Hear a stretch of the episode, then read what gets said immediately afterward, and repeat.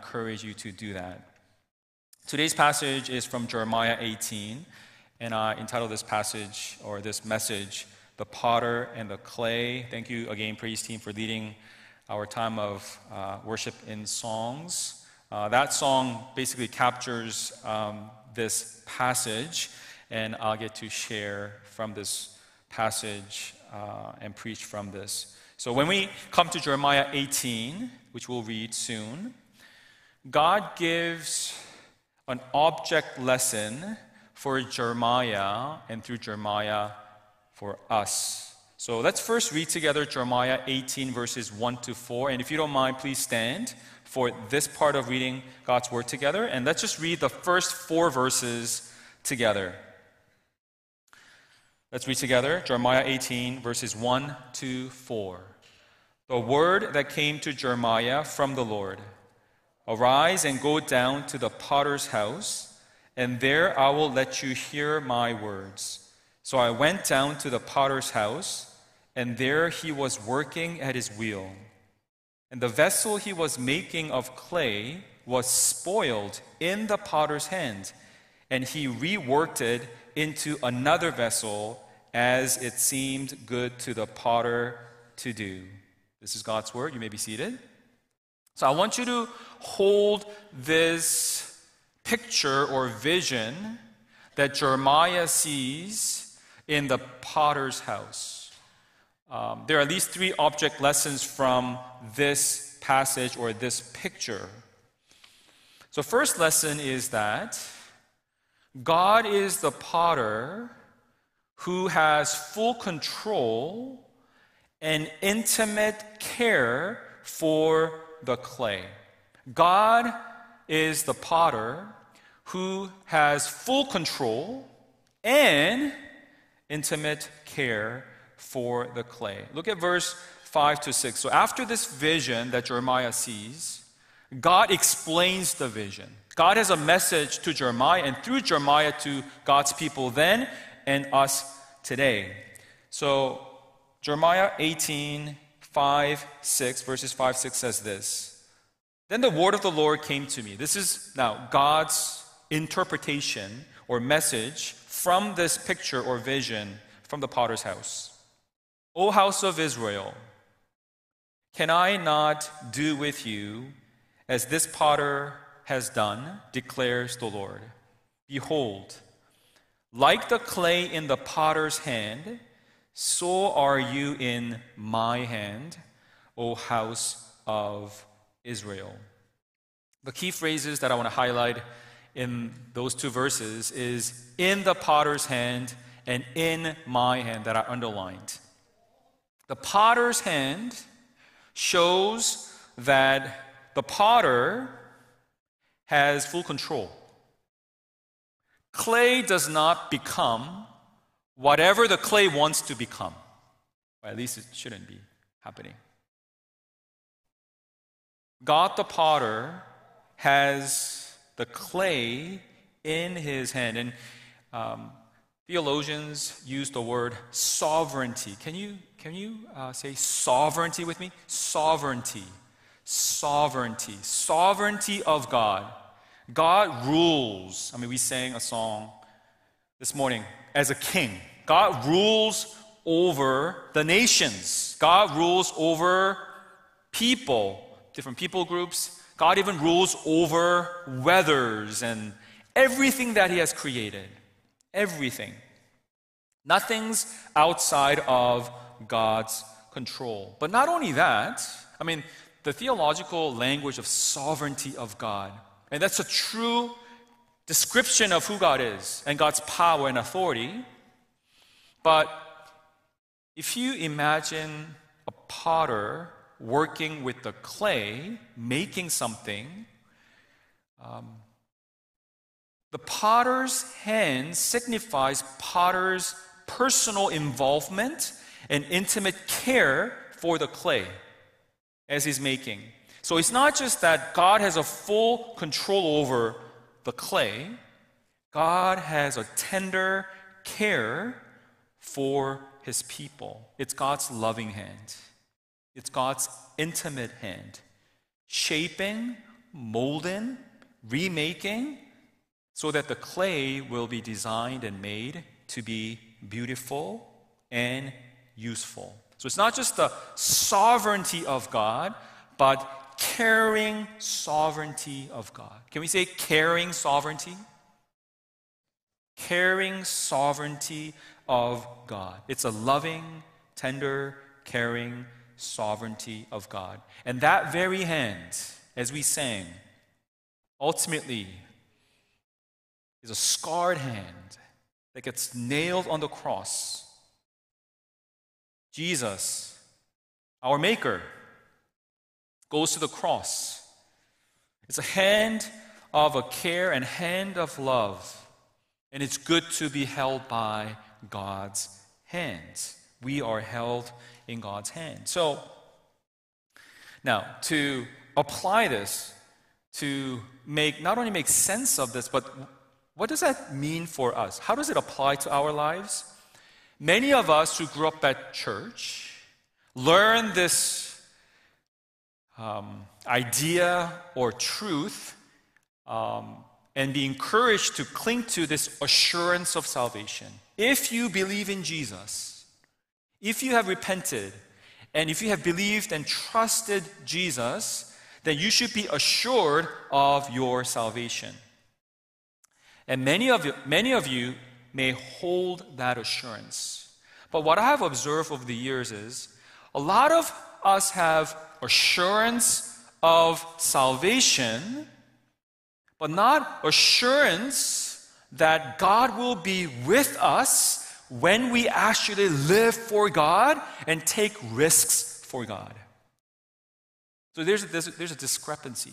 The assurance that God is sovereign and God cares, and God will carry us through, should not only give us this assurance of salvation, that even if I die today, I will be with God forever. The present grace should also apply and say, because I'm living today, and because I'm held by God's hand, I will actually take risks for God. Recently, I received a note from one of our missionary partners that he's fleeing, he's under persecution, his families are under threat. And that's the reality of fellow brothers and sisters in many countries. Because they are taking their faith seriously, they not only have assurance of salvation, they are willing to die for their faith. And it's so refreshing and so challenging for me, for us in the West, who tends to value security and safety and comfort and convenience so much.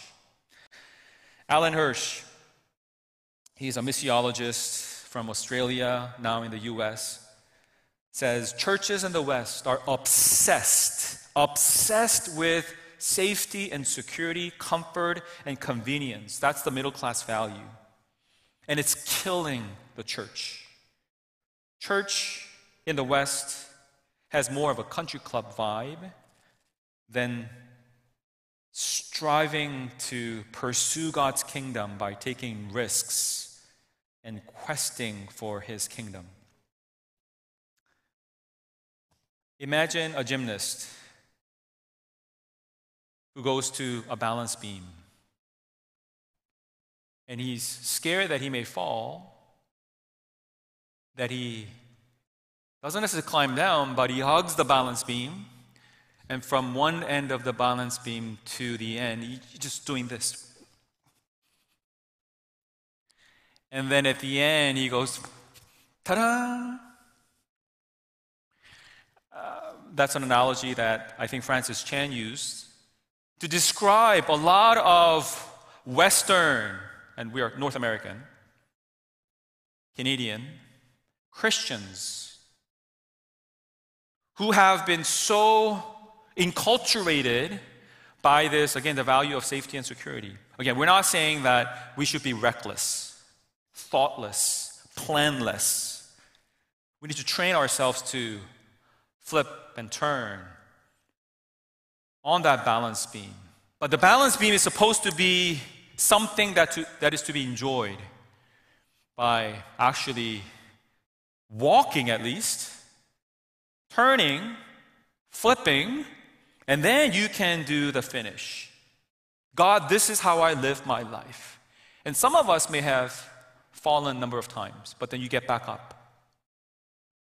Knowing that there is a coach, there is someone there to hold you when you fall. You may get injured here and there, but God says, no, I hold you.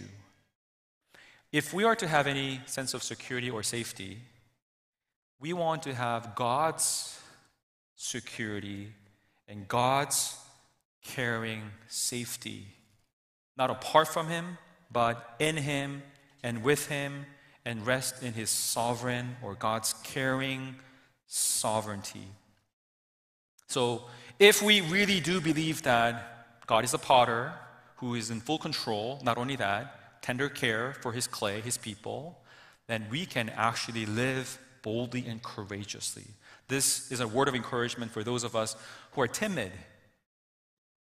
But we believe in Jesus. Now we have to be stretched in our faith to know God and become like bold as a lion.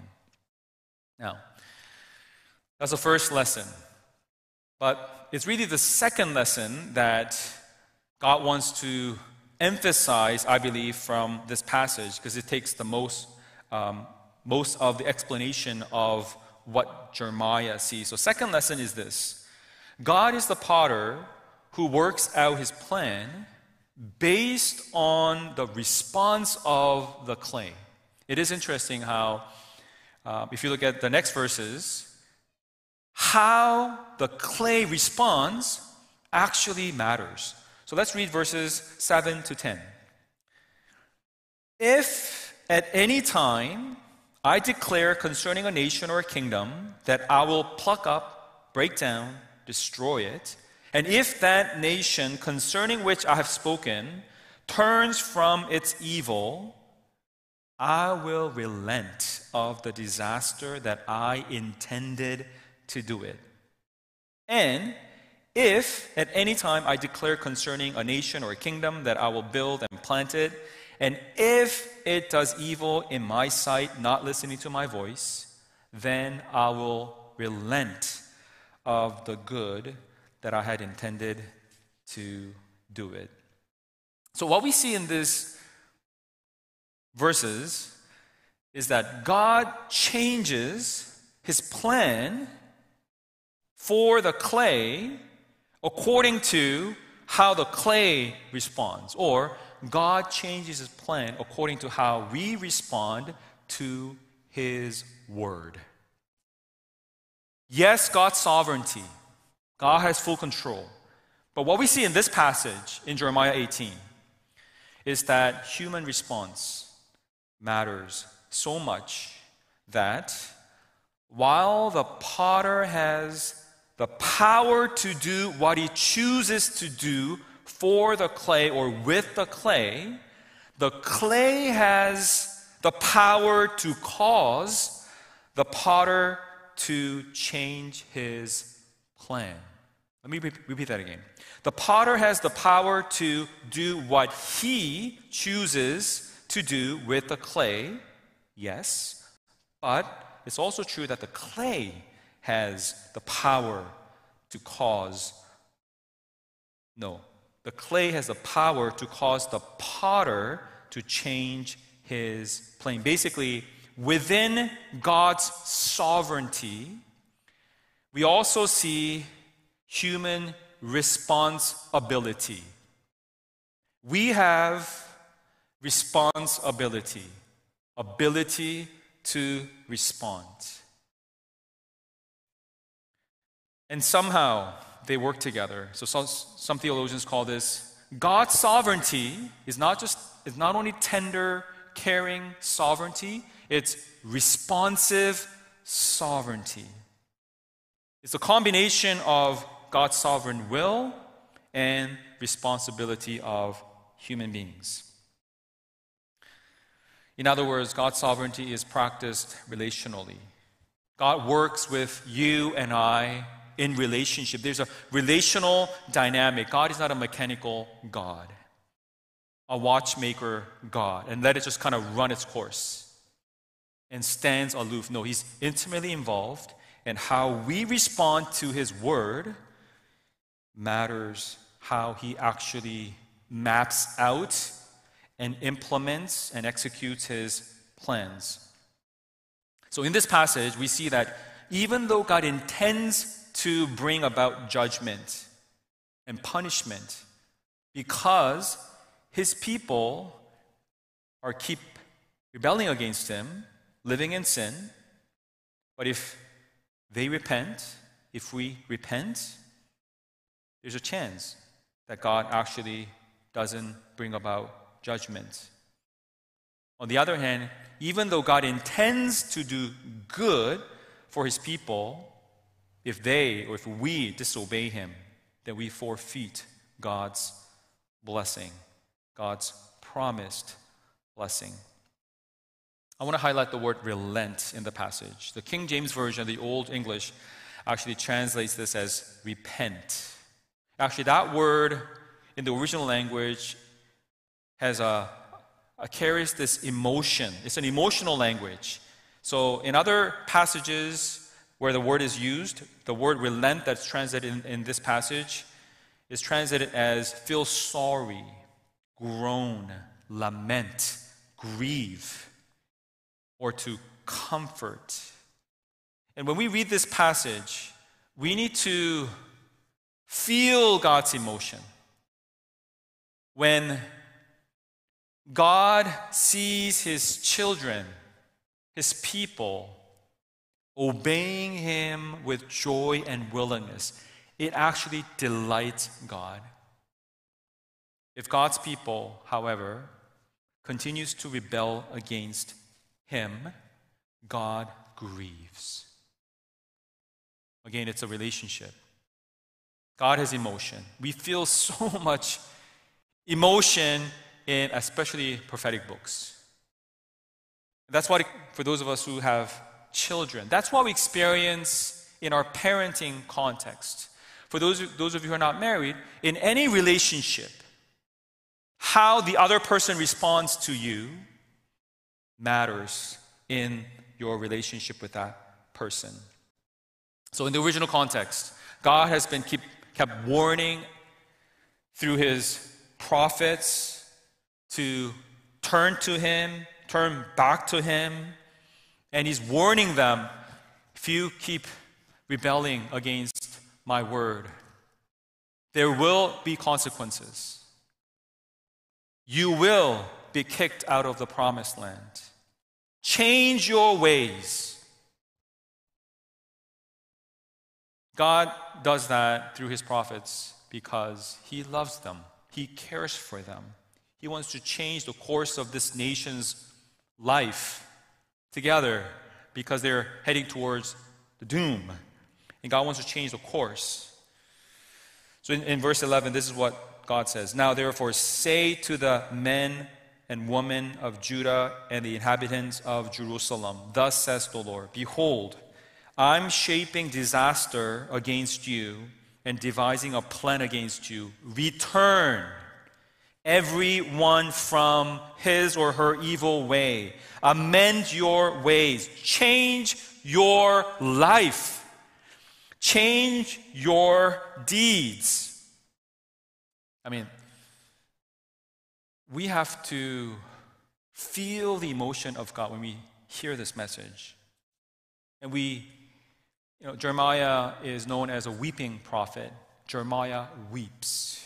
And he's weeping as he preaches this message to God's people, reveals the heart of God's broken heart for his people. Now, the sad reality is that when God's people then hear this message of warning out of God's love that comes, this is how they respond in verse 12. But they say, that is in vain. We will follow our own plans, and will every one act not according to God's ways, but according to the stubbornness of his or her evil heart.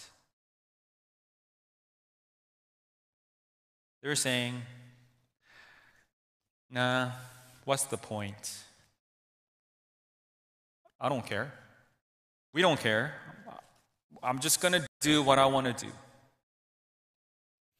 I'm just going to do what I've been always doing.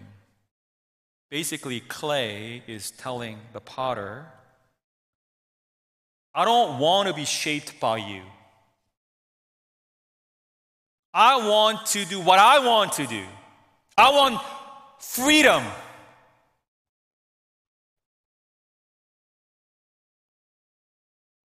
I mean, if you think about it, I mean, just think.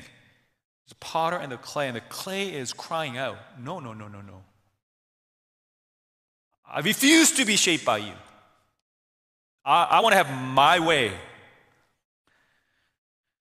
I mean, it's ridiculous, but that's exactly what's happening here.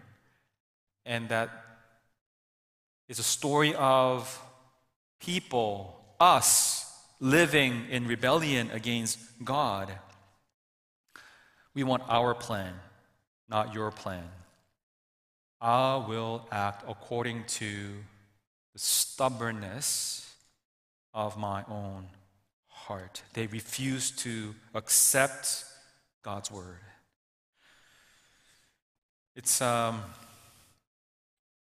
happens in some families, especially when children go through teenage years, the rebellious age, challenging authority. They want to do what they want to do in the stubbornness of their heart. But I want to explore a little bit about this stubbornness of their heart and their choice a little further, because when we look at the book of Jeremiah, there are actually causes that allow this stubbornness of the heart to continue. And the two are false security and false prophets who strengthen the false security. So two things we see in the book of Jeremiah that strengthens the stubbornness of their heart is false security and false prophets who strengthen their false security. So false security. Look at Jeremiah 18:18. If you read on, God is baffled by their response. How could they do that? This is nonsense. How could clay cry out, I want freedom from the potter? It doesn't make sense. It's unnatural. It's ridiculous. It's stupid. But then this is what they say in verse 18. And they said, come, let us make a plan, plot against Jeremiah, the true prophet, who's warning them. He's God's true mouthpiece. But then, what's interesting is what follows that. They say, for the law shall not perish from the priest, nor counsel from the wise, nor the word from the prophet. That's interesting. Now, they don't want to hear what Jeremiah says. Jeremiah, your message is not uplifting. It's almost depressing. You call us to repent or there'll be punishment. We don't want to hear that. Too much. Too much negative energy from you. There are prophets and priests and wise men and women who are giving them good words. Of course, we need good words, word of affirmation, word of comfort. We're not against that per se, but the problem is they're giving false security. It's interesting how Israelites, God's people, are not leaving religion per se. They're not necessarily completely leaving God. They're still very religious. They still come to church. They still hear sermons. They listen to podcasts. They seek wisdom from people. They study.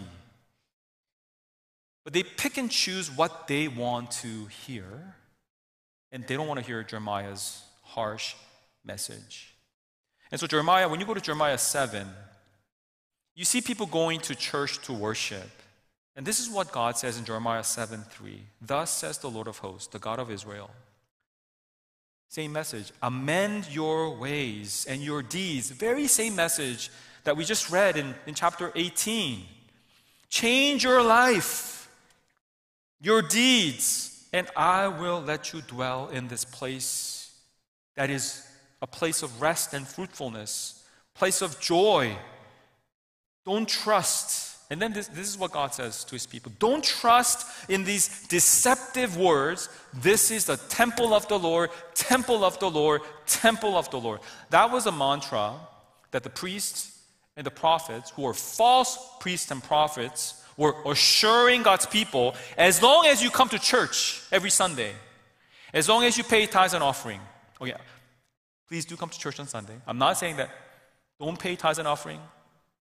No. As long as you do those religious stuff, you're safe. You're okay.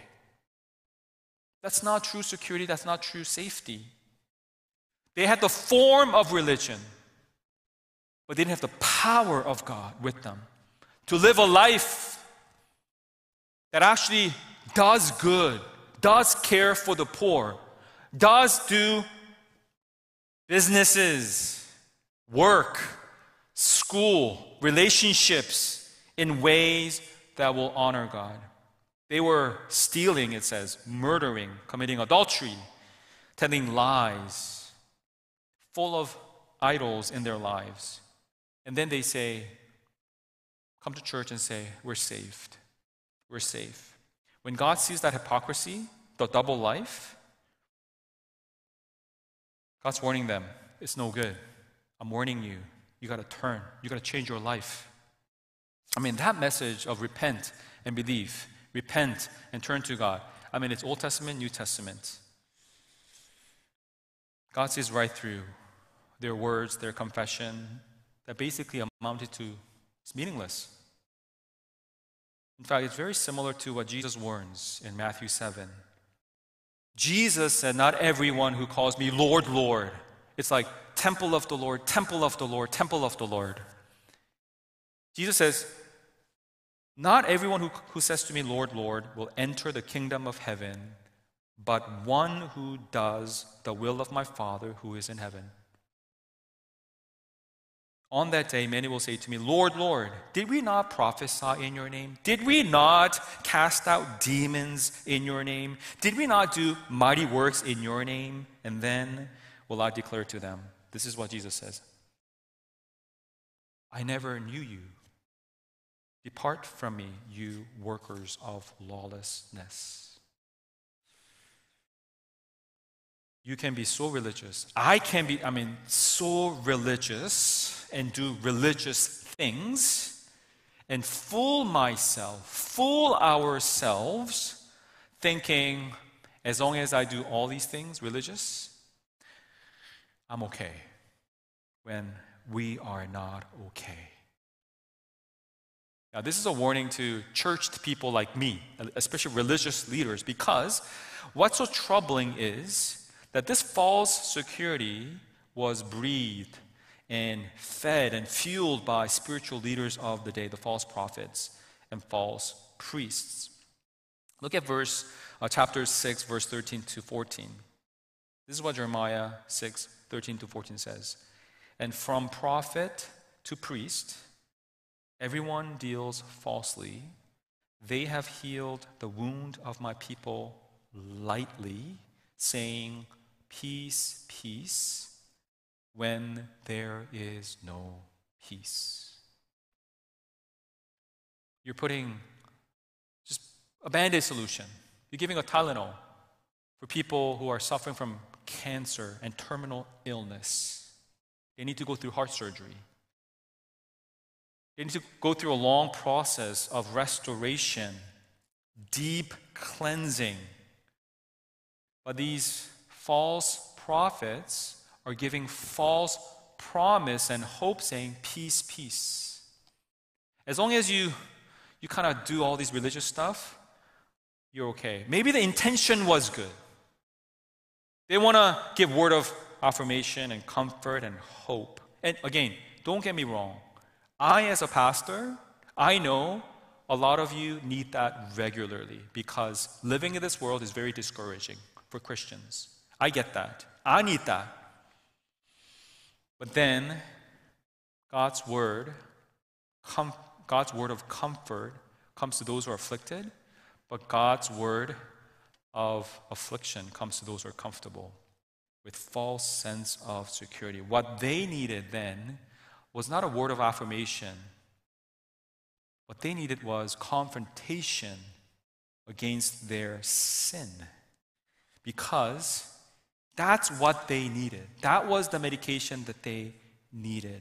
But the false prophets were not giving that. They needed to hear, the people of God needed to hear, there's a consequence to your sinful life. Horrible consequences. So we need to hear this call to repent, call to flee from the wrath of God, the judgment of God. But again, people don't like those kind of messages. I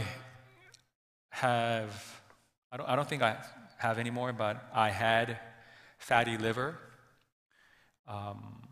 And I didn't know, but through blood tests, I found out a few years ago, my doctor, and it was my third time talking to my doctor. And this third time, my doctor called me and said, if you don't change your lifestyle by eating no red meat, healthy diet, fish, chicken, a lot of vegetables, and a lot of exercise. If you don't change your lifestyle, there will be serious consequences for your health. You'll be on medication, and if you don't even listen to that, then it'd be like a very, very bad consequence for your physical health. My doctor didn't call me and say, Charles, it's all right. Enjoy life. Life is short. Just juicy steak is good. Yeah, lots of red meat for you. Continue on. Peace, peace. It's all good. It's all good. Well, if she did that, I had to change the doctor. Yeah, a false doctor, right? You know what, as a preacher, as a pastor, and as Christians, again, because we live in such a discouraging world, I also want to do a lot of affirmation. Again, don't get me wrong. I want to do that. And God does that here in this book. Fear not, for I'm with you. But there's a difference between true security in God and false security away from God. And this morning, some of us need to hear this hard message. And that's for your good. Jesus deals radically with sin because sin will eventually kill us. The reason Jesus died on the cross was because of our sin. And if we truly believe, that's how detrimental sin is to us, to the point where the Son of God was sent to die on the cross to pay for our sins. If we truly know the gospel of Jesus Christ, the gospel of grace, then we will learn, grow, to hate evil. And I come to recognize, you know what, that's work of the Holy Spirit, because there's a change of heart.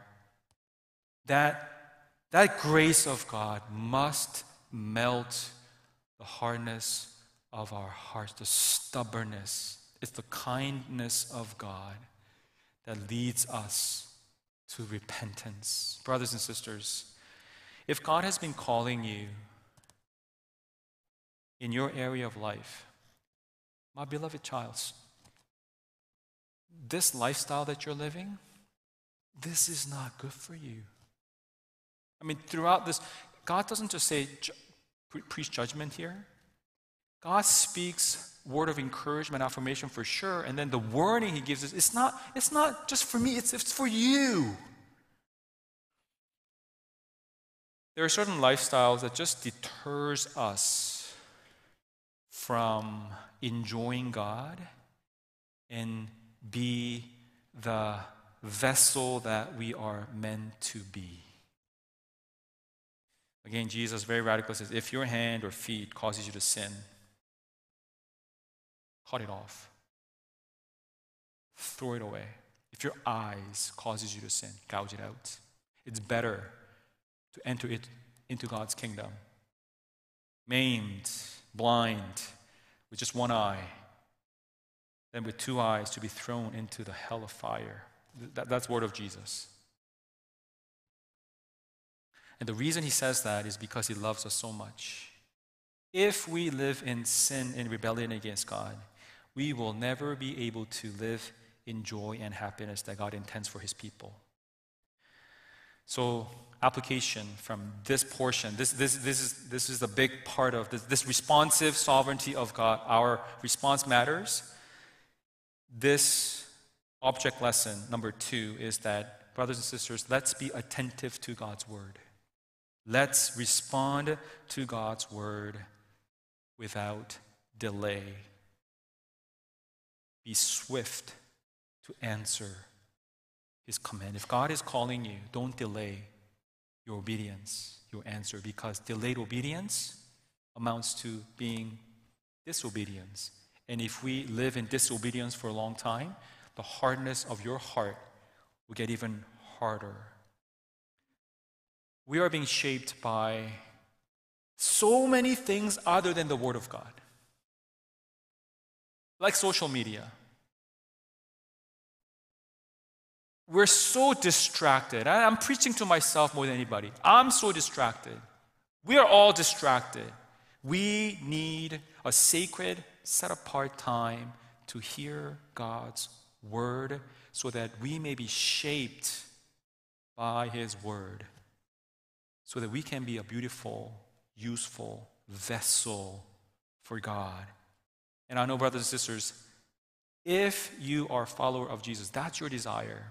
So I want to encourage you, be attentive to God's word. Last is this. This is a short one. I'm done. The first one, the last one is short.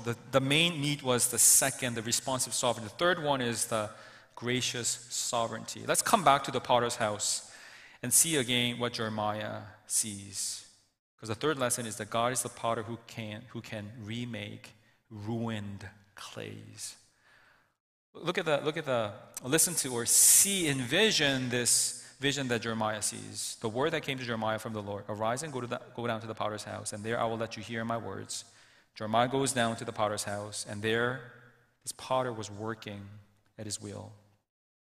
The vessel he was making of clay, it said, was spoiled. It's translated as spoiled, but in the original language, in other contexts, it basically means corrupted, ruined, or destroyed. So Israelites in exile reading this, when they come across this word, spoiled, corrupted, ruined, destroyed, it's giving them a heart of sadness and regret. But then they read on. They're spoiled in the potter's hand. And he reworks it into another vessel, as it seemed good to the potter to do. Some of you may be thinking, man, I've made so many bad choices in my life. Whether I chose not to marry, I chose to marry, I chose to break up, I chose to continue in this relationship, I just chose this wrong school or wrong career, wrong choices. And you're thinking, my life is hopeless. It's ruined. I'm just living day to day. some of the Israelites were feeling that way. And through this vision, God is giving them an object lesson that, you know what? God is a potter who can remake a destroyed, corrupted, ruined clay into another vessel that's good for you, for others, and ultimately for His glory. And if I think about my own life, and I'm thinking about our life as a church, isn't that the story of redemption in your personal life, in our life as a church family? That I've made so many stupid decisions in my life, and yet, somehow, when we are held in God's hand, God remakes it, recrafts it, remolds it, and reshapes it, so that ultimately we can carry in our jars of clay treasure of Jesus Christ. Let's pray together. So, brothers and sisters,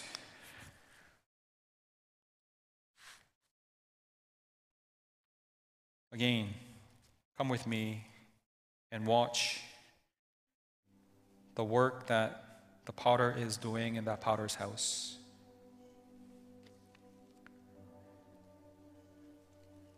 He's working at his wheel.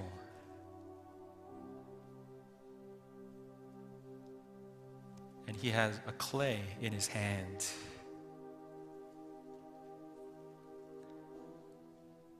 And you are that clay. Some of you need to be reminded that in God's caring sovereignty, you can take risks in faith, not recklessly, but in faith in God. Come out of this mode of life that pursues security and safety and comfort and convenience. Oh Lord, help us to do that. Some of you need to take the word of warning seriously. You have to change your lifestyle. You have to cut off some things. You have to gouge out some things from your life, because that is actually a way of freedom. Truth will set you free, not doing whatever you want to do. And if there's any one of us who's been feeling hopeless, what's the point? It's too late. God wants to encourage you this morning. My child, I'm never done with you. I am the sovereign one who loves you, cares for you, will craft you into something even more beautiful than you had ever imagined. So let's reflect and pray a prayer response before we close together in prayer.